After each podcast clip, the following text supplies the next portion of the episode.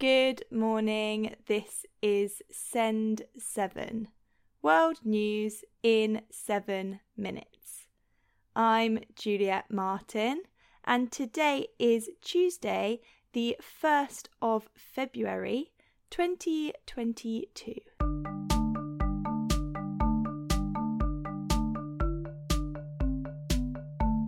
We start in the Americas today.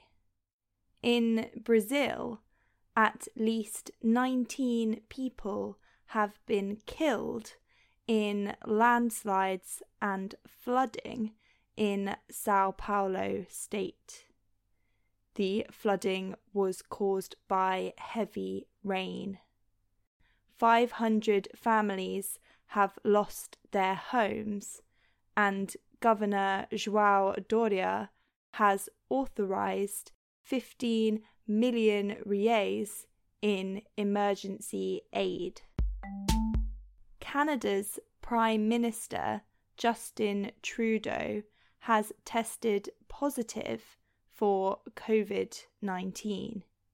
He will continue to work remotely. Also in Canada, Ottawa police say that some of the trucks blocking the city will begin to leave. Truckers are protesting against compulsory vaccine rules and have blocked roads in the city centre since Friday. Africa. Mali has asked the French ambassador to leave the country. On Friday, French Foreign Minister Jean-Yves Le Drian said that Mali's transitional government is out of control.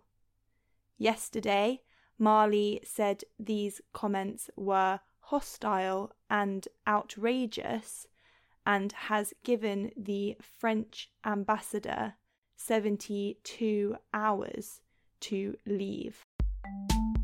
Ivory Coast is experiencing a shortage of rain. There has been no rain for 2 weeks in most of the cocoa farm regions, meaning that this year's harvest could be damaged. Europe.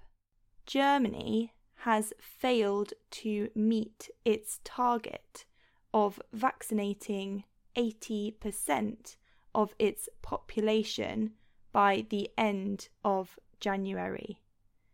By yesterday, 75.8% of Germans had received at least one dose of COVID-19 vaccine. This is lower than countries including Italy, France, and Spain.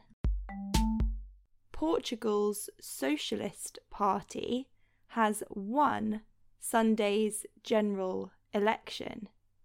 Many people were surprised by the result, because the socialists seemed to lose popularity in recent polls.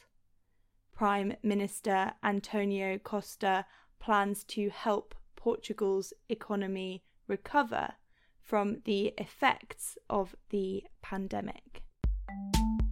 In the United Kingdom, a report into parties that may have taken place at Prime Minister Boris Johnson's home and office during COVID-19 lockdown has been published.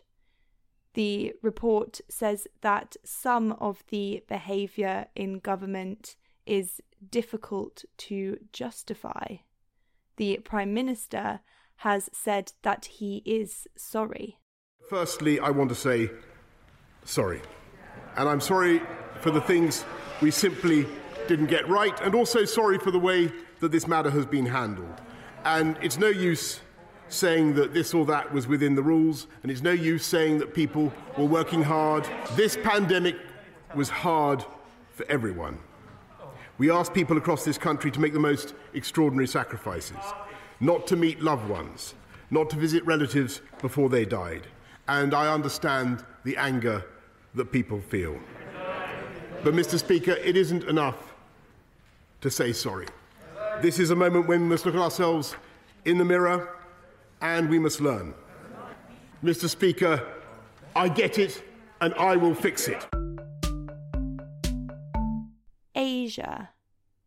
In Myanmar, 7 people and 2 entities have received sanctions from the United States, Britain and Canada, 1 year after its military coup.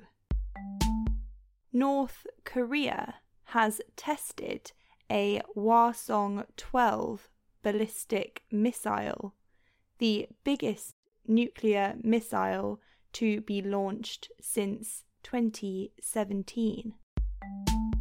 And today is Lunar New Year. 2022 is the year of the tiger. The tiger is known as a protector against evil spirits. That's your world news in 7 minutes. You can find us on social media.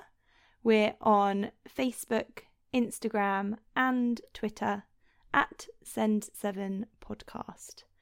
I'm Juliet Martin. Tomorrow you will be with Stephen DeVincenzi. Have a great day.